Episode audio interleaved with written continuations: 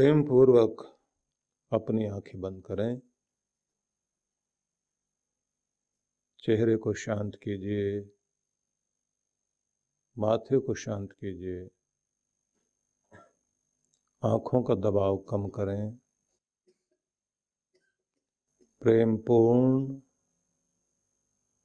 शांत, सहज हों। श्वास भर के ओंकार का उच्चारण कीजिए। ओ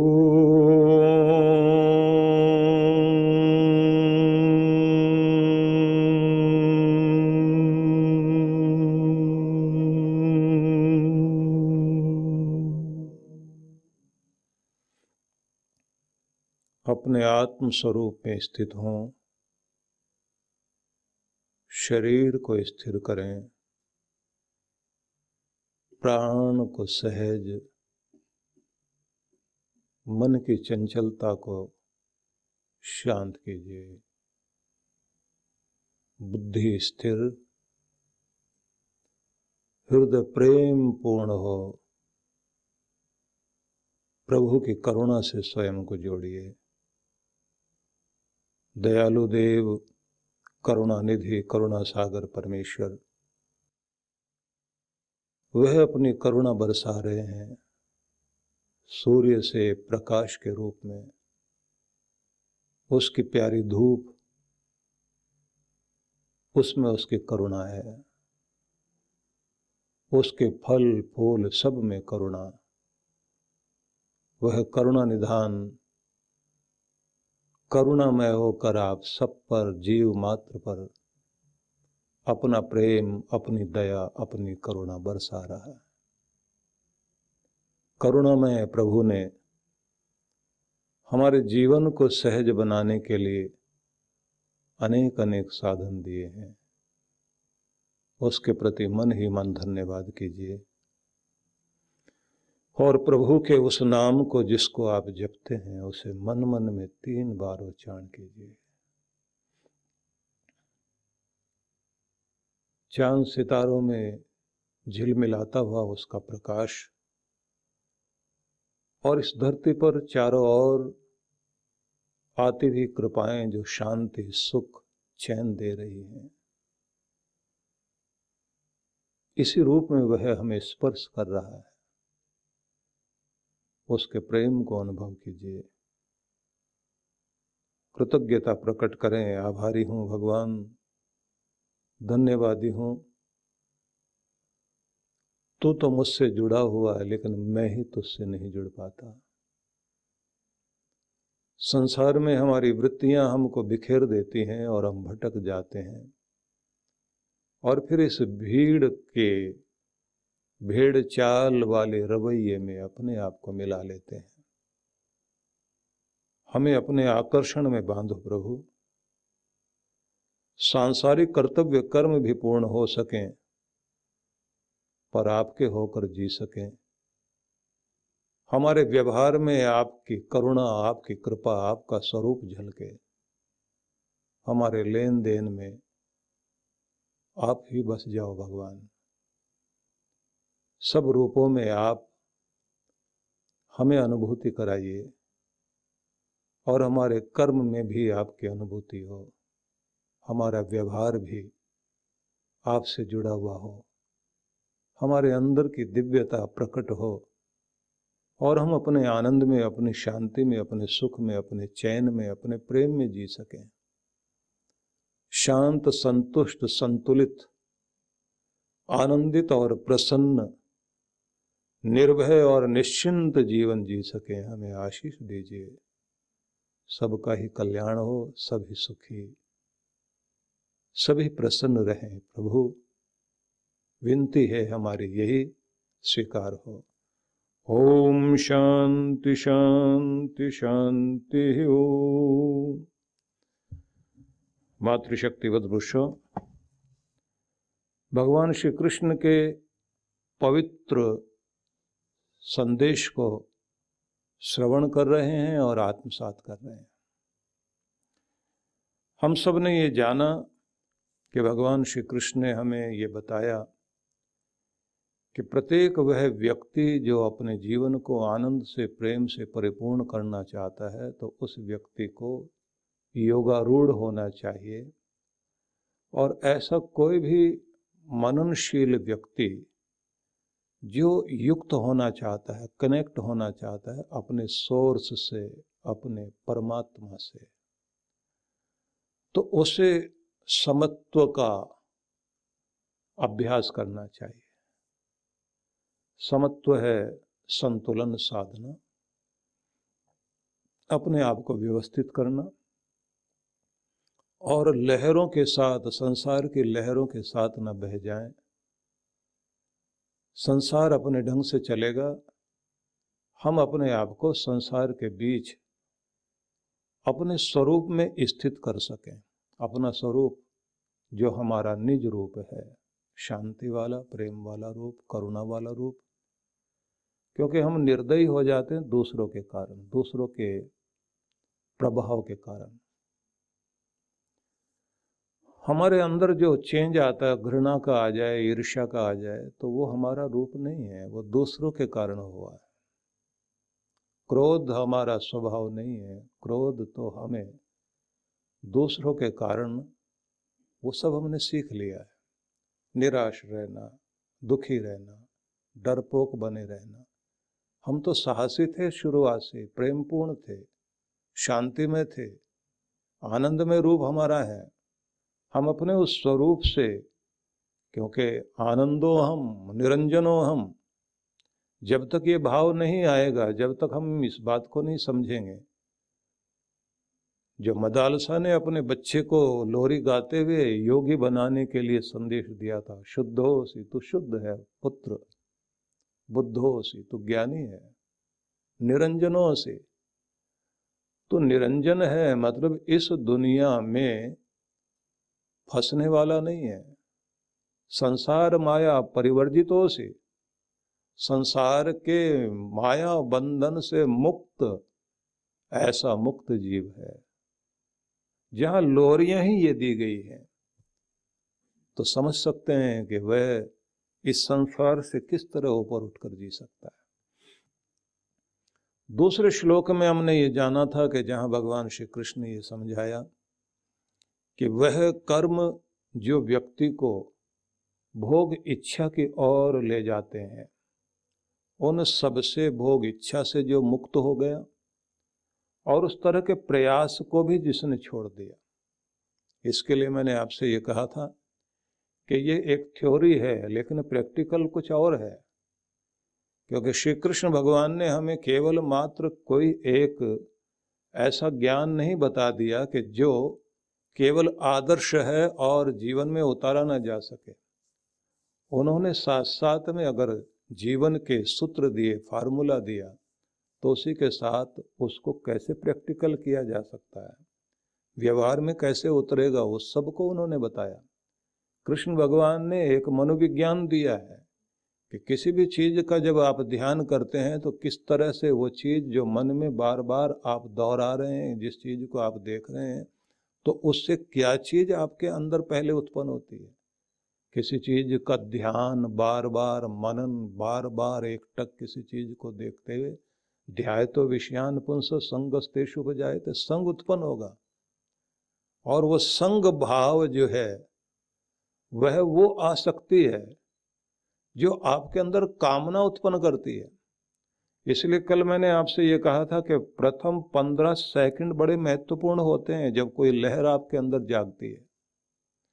उस लहर के जागने के समय में जो पहली चिंगारी आपके अंदर आती वो पंद्रह सेकंड में जब आप अपने आप को संभाल लेते हैं तो फिर एक बड़े घटना जो आपके अंदर घट सकती है और आपके द्वारा जो बहुत कुछ करा सकती है, उससे आप वंचित हो जाते हैं। नहीं तो आप कहीं क्रोधी होकर ईर्षालु होकर, घृणा से भरे होकर, बहुत कुछ कर सकते थे आप।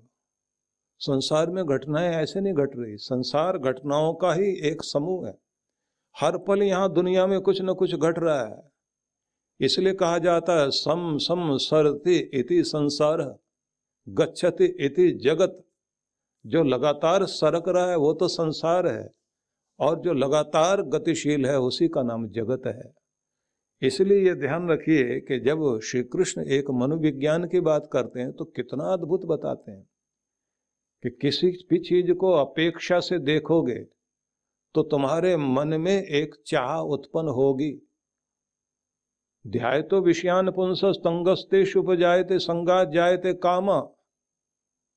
संगात जायते काम, किसी भी चीज़ का संग आपके अंदर उत्पन्न हो गया तो कामना उत्पन्न होगी ही। और उसके बाद वो लहर तीव्र होकर आपको कितने तेज़ी से अपनी तरफ़ लेकर खींच कर जाती है। अनिच्छन्न वार्षणीय बलादिवन योजित जो अर्जुन ने ये कहा था कि कृष्ण मुझे ये जानना है।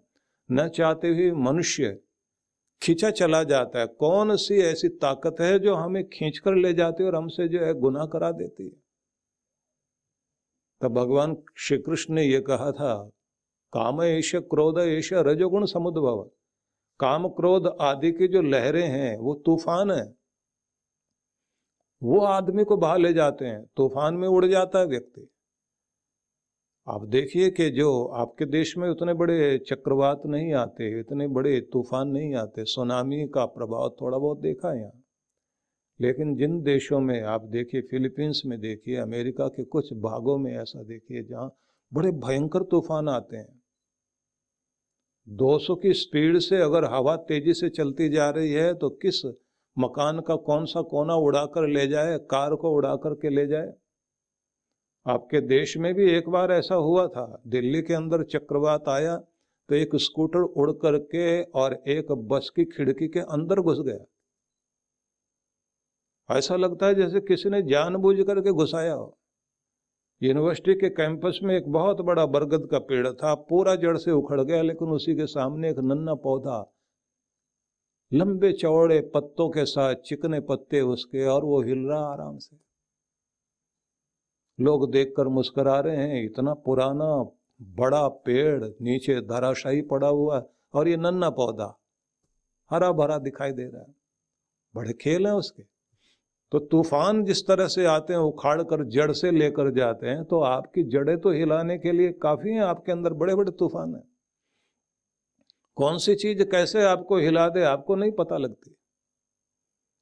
हर आदमी के अंदर एक एनिमल ब्रेन होता है, जब आपका क्रोध वहाँ तक पहुँच जाता है। चार चार आदमियों को उठाकर फेंक दोगे आप और आप कहोगे कि मेरे, मैंने तुम्हें कहा था कि मेरा जानवर मत जगा देना, मेरे भीतर के जानवर को मत जगा देना। वो पहले से ही मानता है कि अंदर जानवर है। लोग कहते हैं, आदमी नहीं है हैवान है ये।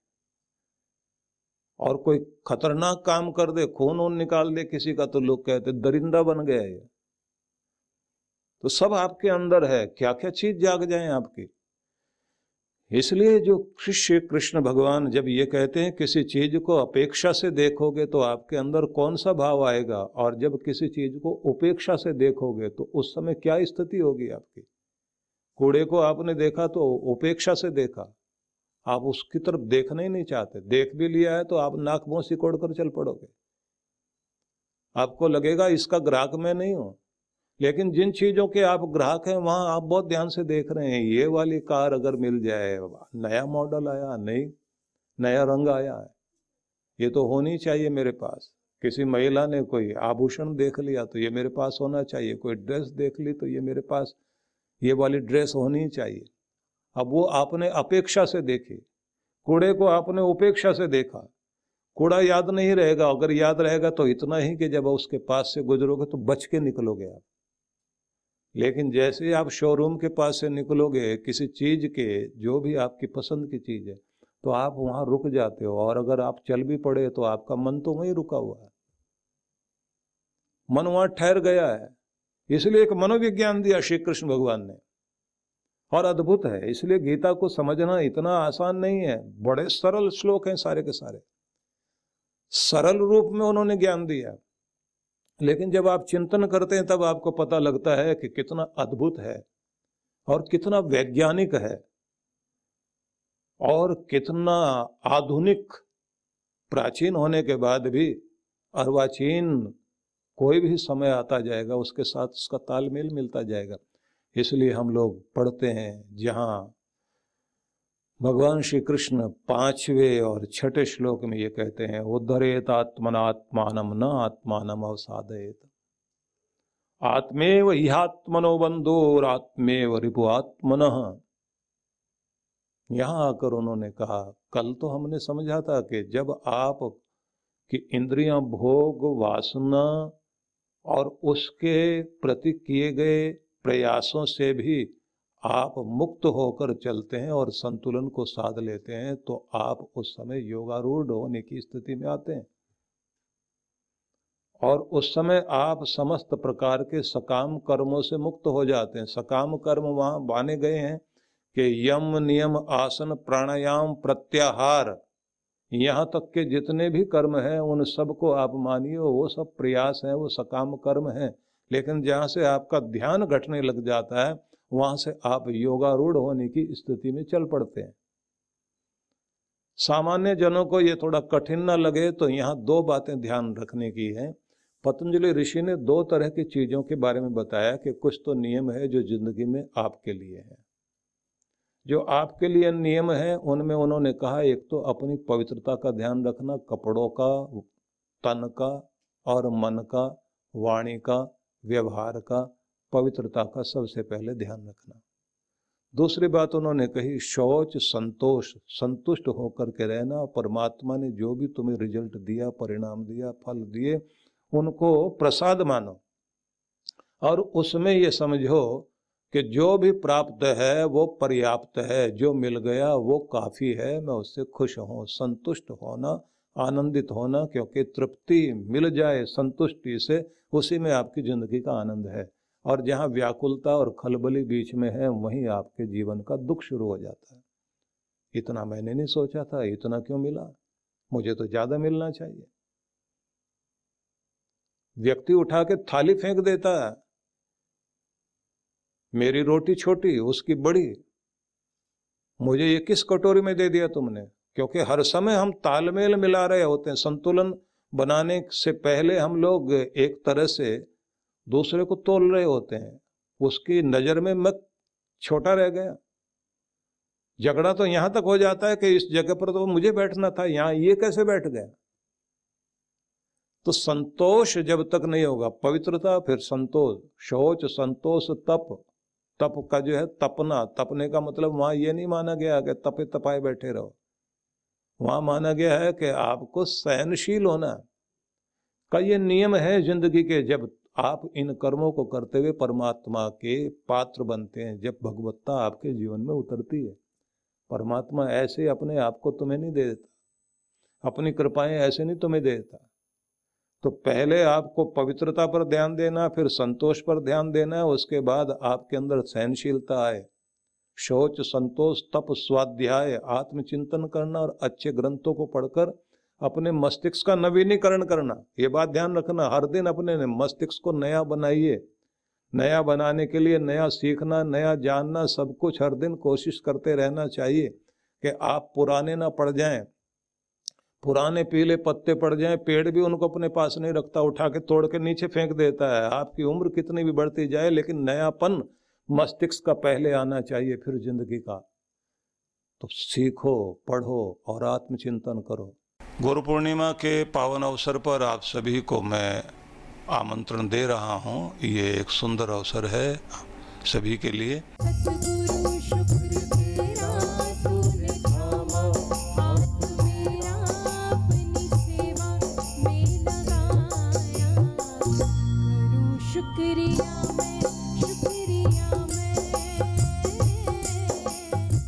जब हम अपनी भीतरी शक्ति को जागृत कर सकते हैं, अपने विषाद को प्रसाद में बदल सकते हैं, अपने जीवन को इस मृत्यु लोक से शिवलोक की यात्रा में ले जा सकते हैं, अपने भीतर के आनंद को जागृत करने के लिए हमारे पास एक सुंदर अवसर है और इस अवसर का लाभ लेने के लिए सबसे ज़्यादा ज़रूरी है, जहाँ आप गुरु दर्शन करने के लिए आते हैं उस समय जो है आप अपने आध्यात्मिक लेखा जोखा गुरु के सामने प्रस्तुत करते हैं। उसी के साथ आवश्यक है कि गुरु मंत्र सिद्धि साधना में भाग लें। इसे अमृत मंत्र साधना बोलते हैं। और इसी के साथ में अगर दिव्य शक्तिपात का अवसर भी आपको मिल सके, क्योंकि 9 से 11 तारीख तक का तीन दिन का एक कार्यक्रम गुरु मंत्र सिद्धि साधना का है, जिसे हम अमृत साधना के नाम से जानते हैं। और एक दिन का कार्यक्रम जो है, वो दिव्य शक्तिपात का है। यह हमारे भीतरी चक्रों की शक्तियों को जागृत करने के लिए, तीनों ग्रंथियों की ऊर्जा को ऊपर उठाने के लिए और पर ब्रह्म परमेश्वर से अपना संबंध जोड़ते हुए, अपना ओरा स्ट्रॉन्ग करते हुए हम उस जगह पहुँचते हैं, जहाँ से हमें सुख सौभाग्य प्राप्ति के लिए एक कृपा प्राप्त होती है। तो इसके लिए मैं चाहूँगा कि सभी लोग बहुत प्रेम से इसमें आए, इसका लाभ लें और कोशिश करें कि अब कोई भी माया का प्रभाव मतलब जिसमें बहाने होते हैं, जिसमें रुकावट होती है, जिसमें कोई बाधा होती है उस सबको पार करके पहुँचना है। क्योंकि हमारा दुर्भाग्य ही हमारे लिए बाधा बनता है। हम शुभ के लिए देरी करने लग जाते हैं और शुभ को उसी समय तैयार हो जाते हैं पूरा करने के लिए। तो आप सबको आमंत्रण है, आइए और लाभ लीजिए।